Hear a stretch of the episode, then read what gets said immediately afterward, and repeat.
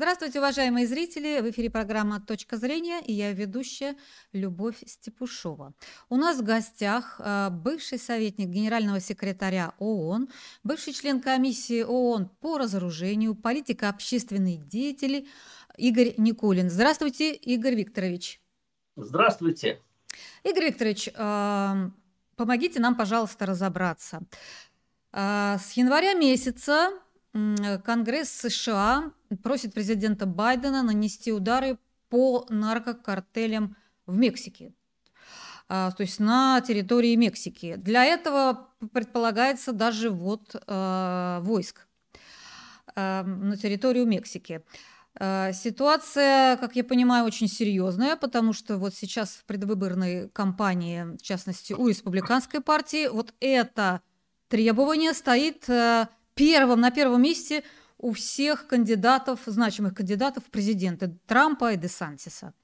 И республиканцы был опрос, и что и э, избиратель республиканец, у него консенсус. Вот он будет голосовать только за того кандидата, который вот этим будет делом заниматься. То есть введением э, войск в Мексику, чтобы остановить наркотрафик.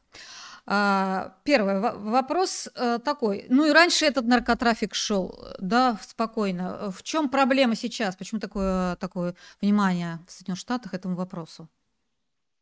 Ну, во-первых, наркотики очень сильно подешевели за счет того же, тех же синтетических наркотиков. Если раньше шел в основном кокаин, то сейчас уже идет вот поток этих фентанила и других аналогов его.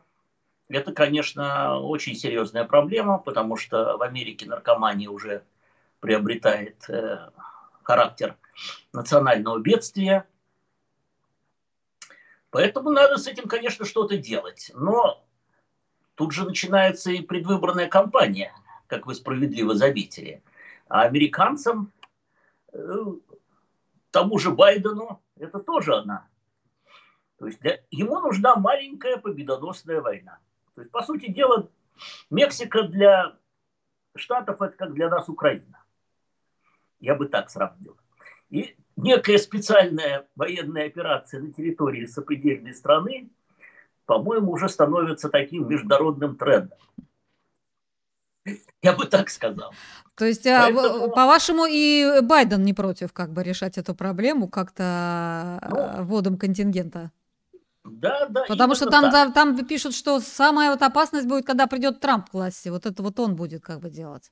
А Байден пока так как-то не очень побаивается. Ну, демократы традиционно, они, в общем-то, тут у них разный избиратель. То есть за республиканцев голосуют в основном белые, за демократов голосуют в основном цветные, так скажем, национальные и сексуальные меньшинства. То есть они их традиционно всегда поддерживают. То есть, конечно, он понимает прекрасно, что э, это вызовет бурю негодования, в том числе среди их демократических избирателей. Но в то же время рассчитывает, что удастся повторить фокус Обамы, который, как вы помните, когда повесили Саддама Хусейна, убили Усаму бен Ладена, он успешно переизбрался на второй срок. Так что тут как бы политика это же, скажем так, э, искусство возможного. Что можно сделать в предпринятых обстоятельствах? Так как экономических успехов практически демократы не имеют, и их экономическую политику сейчас поддерживают не более 16% населения, приходится делать упор на какие-то другие, на внешнюю политику. Вот, собственно говоря, на эту тему они сейчас и думают. То есть они, конечно, потеряют часть избирателей мексиканского, ну, скажем так, латинского происхождения, которые наверняка, то есть наверняка будут бунты какие-то, наверняка mm-hmm. будут какие-то там акции протеста против такого введения войск, но в то же время они считают, что они сумеют э, захватить часть республиканского электората вот такими вот решительными действиями на международной арене. Вот я бы как-то так сказал. Ну, вот, вот смотрите, я вот посмотрела, что там э, спусковым крючком послужило вот обострению. Там как бы поехали четыре американца, поехали через границу. Они были членами наркокартелей, американские граждане. И э, что-то там не поделили, может быть, деньги, может быть, наркотики. Их убили в одном из при, с, э, приграничных городов. И, собственно, вот эта история послужила, послужила в январе месяце вот таким да, триггером для вот, э, вот этого кризиса с Мексикой. А, собственно говоря, э, почему удары по картелям э, в Мексике, если твои граждане, ваши граждане являются частью этих картелей?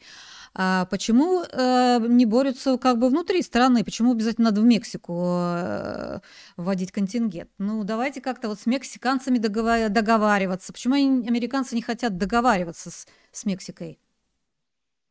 Во-первых, американцы всегда считают, традиционно считают себя великими, а всех остальных вообще за людей не считают, особенно вот свое, так сказать, зону влияния, свой задний двор, как они его называют. Поэтому, ну, во-первых, они прекрасно видят, что полиция и армия Мексики, в общем, тоже в значительной степени коррумпированы этими наркокартелями находятся на зарплате, поэтому все попытки э, правительства Мексики навести какой-то порядок в этой области, оно всегда вызывает очень жесткий отпор со стороны этих наркокартелей. Я думаю, что в этот раз будет то же самое. Я напомню, что вот, допустим, когда в Колумбии американцы пытались наводить аналогичным образом порядок, то Пабло Эскобар просто устроил террористическую войну. И Колумбия там на несколько лет превратилась в Бейрут. Так что боюсь, что здесь тоже все не так однозначно, и поэтому вряд ли американцев ждет, так сказать, быстрая и блистательная победа. Скорее всего, их ждет террористическая война в джунглях больших городов. Причем эта террористическая война наверняка будет перенесена и на территорию Соединенных Штатов Америки. Поэтому я думаю, что решение тут будет непростое. С одной стороны, э, республиканское большинство в Конгрессе требует решительных действий, а с другой стороны, конечно, риски тоже присутствуют. И, в общем-то, риски, в общем-то, такие, не маленькие, потому что в тех же Южных Штатах там мексиканцы уже являются преобладающим большинством. Там э, Калифорния, Техас, Колорадо, Аризона, вот в этих штатах, которые раньше принадлежали Мексике, то есть они уже являются квалифицированным большинством. И во многих там... Э, и живут, в общем-то, на наркотрафике, наверное, зарабатывают на нем, я так думаю. Живут на этом наркотрафике, mm-hmm. и поэтому отобрать у них такую золотую жилу легко и без проблем не получится. То есть идет как бы сращивание, да, вот этой наркомафии с государственными структурами, с населением. И тут какие-то надо комплексные меры принимать, а не то, что там ударять по каким-то там центрам, ну, картелям и, так далее. Да. Да? И никто этих мер принимать не будет. А, как кажется, что а, это какая-то действительно авантюра вот по втягиванию страны в какую-то маленькую войнушку, да, как мы любим говорить, чтобы набрать на этом очки на, да, на, на, э, на выборах. А, вот смотрите, мексиканцы, вот президент Лопес Абрадор заявил, что мы не допустим а, вот этого как бы вот этой специальной операции, как вы правильно сказали, а, не только не позволим, но и осуждаем, он сказал. То есть категорически против всяких вот этих американских решений. Э, не, не очень хорошо понятно, э, как американцы это будут на международном уровне обосновывать. Вот, как бы Мексика, Мексика против. Как они будут обосновывать э, ну, свою вот, это, вот эту интервенцию? Потому что Латинская Америка скажет, нет, скажет, мы осуждаем, мы не признаем. Зачем это Соединенным Штатам вот на международном уровне, как бы, что они хотят? Или для них внутренние проблемы самые главные? Показать, там? Да, они еще раз пытаются показать, кто в доме главный. Кто на заднем дворе главный, да? Угу. Да, кто на этом заднем дворе главный. Какая Поэтому... там Мексика, вот э, как бы не очень их интересует. Кто там в Мексике? А, кстати, да, Лопес Обрадор, он... Угу. Это тоже их не волнует. Угу. То есть они решают свои, свои тактические задачи, но я думаю, что они могут очень сильно проиграть в стратегии, потому что на самом деле антиамериканские настроения во всей Латинской Америке очень сильны, и, безусловно, они будут этой вот э, наглой и неспровоцированной агрессии еще более усилиться. Так а... что я думаю, в БРИК скоро потянутся и другие страны. Точно. Там уже и Аргентина, и Мексика. Да, кстати. А вот смотрите, а, латиноамериканская пресса пишет, что это вот повод для просто для того, чтобы сместить э, левый режим Лопеса Обрадора. Вот в Перу они там, американцы, сейчас направили контингент, а, чтобы защитить вот этот пришедший э, режим, который сверг э, президента предыдущего. А, да, левого президента, опять же. Там сейчас хунта правит, и американцы туда контингент направили да, по договоренности с парламентом вот э, как бы застолбить э, свое лояльное правительство, которое там сейчас в Перу. Вот, как говорят они сейчас, следующее, вот будет Мексика, потом они выдумают что-то такое, чтобы сместить, я не знаю, там Мадуру, потом, э, потом э, Артегу, по потом в Бразилию придут и так далее. Вот это такой нормальный как бы, вариант, версия такая хорошая, нормальная с вашей точки зрения? Я считаю, что это очень вполне неоконы пытаются вообще mm-hmm. везде устанавливать свой мировой порядок новый.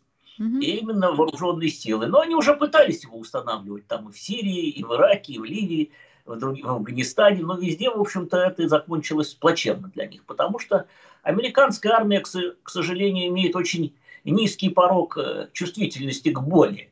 Они не умеют терпеть и нести потери. Вон из той же Сомали их там э, сбили два вертолета. Погибло там что-то 20 или 30 спецназовцев, и они тут же сбежали оттуда. Поэтому вот этот низкий порог чувствительности, причем при наличии таких вот амбиций, которые они сейчас декларируют по всему миру, я думаю, что, в общем-то, операция вряд ли будет успешной, mm-hmm. хотя, ну, может быть, на каком-то этапе им тактический успех будет, но в любом случае ясно, что это приведет к к многотысячным жертвам, в том числе среди мирного населения. Наверняка мексиканская армия будет оказывать сопротивление этому. Ну и начнется, начнется террористическая война, как говорил Че Гевара. Я начинаю партизанскую войну в джунглях больших городов. Вот примерно то же mm-hmm. самое у них произойдет. То есть я mm-hmm. вижу такое ну, обстановка очень серьезная. Почему? Потому что вот Блинкин был в Китае, да, вот тут э, две недели назад. И я с удивлением прочитала там стенограмму его интервью с CBS, по-моему, компании.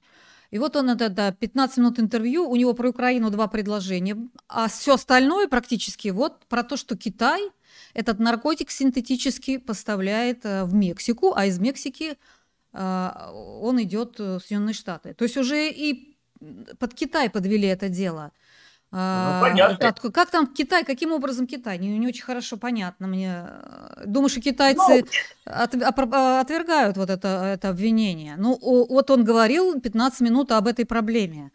Ну, то есть это, это не просто так. Это уже вот э, из, из, этого, из этого повода будет делать ну, очередной виток какой-то эскалации, да? Вот они придумали это такое. Да, из этого будут делать далеко идущие выводы. Угу. Ну, глобальное противостояние сейчас в мире идет как раз даже не между э, Россией и США, а между Китаем и США. А вот э, нам приходится вести локальные войны mm-hmm. в рамках этой стратегии, вот, ну, в частности на Украине. Поэтому что сказать? Да, китайское влияние тоже достаточно велико, особенно в той же самой Калифорнии, то есть там Чайна-тауны. Наверняка китайские триады участвуют в этом в транзите наркотиков, в том числе вот этих вот синтетических. синтетических. Да, да ну, поэтому, конечно, это является неким поводом для давления на Китай, так же как Тайвань, там и некоторые другие моменты. Поэтому, ну, это вот в рамках глобального противостояния а, двух систем. Просто в Китае ведь смертная казнь за наркотрафик вообще за нарко... Да, за нарко... Китай это... очень сильно да, да, вот я, я как-то слабо верю, что это центр вот так, таких вот э, производства вот, э, синтетического наркотика, чтобы его потом отправлять в Мексику, а оттуда уже в США. Ну, как-то э, странно это вот эта такая версия выглядит. Тем не менее, американцы ее вот сейчас везде продвигают. А, вот с моей точки зрения, это лишний повод обострить э, какую-то э, обострить отношения с Китаем. Тай, Тайваня им мало, вот они еще это придумали. Давайте вот будем это решать. Ну, Странная что позиция. Ну, странно, не странно, они знают. Им лишь бы к чему-нибудь угу. прицепиться. Я бы так сказал. Они прекрасно понимают, что Китай их обходит по всем направлениям. Угу. И надо как бы это его, вот этот его бурный рост какими-то методами остановить. Вот введением санкций, введением там различных других ограничений, в том числе на торговлю там высокими технологиями, вывод американских компаний, ну, то, что начал еще Трамп, угу. по сути дела, с китайской территории, с китайской юри, юрисдикции, то, по сути дела, сейчас Байден пытается проводить политику Трампа в надежде, так сказать, все-таки зацепиться за второй срок, в призрачной, в общем-то, на мой взгляд, надежде – но, тем не менее, он пытается, вот, то есть он, вначале они остановили, значит, э, строительство этой великой американской стены. Теперь, значит, они ее решили продолжать. Ну, а куда Это деться, да? Пункт. Деваться некуда, да? да? Умирают один люди там. Пунктов, да, mm-hmm. да, один из пунктов было борьбы с Трампом, что мы против такого, что, дескать, мигранты это тоже имеют право, как и БЛМ.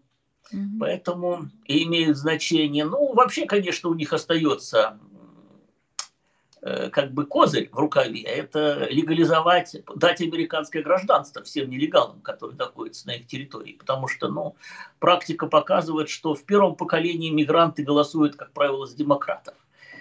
Американ... Когда они уже во втором поколении, они уже голосуют за, становятся настоящими американцами, они голосуют за республиканцев.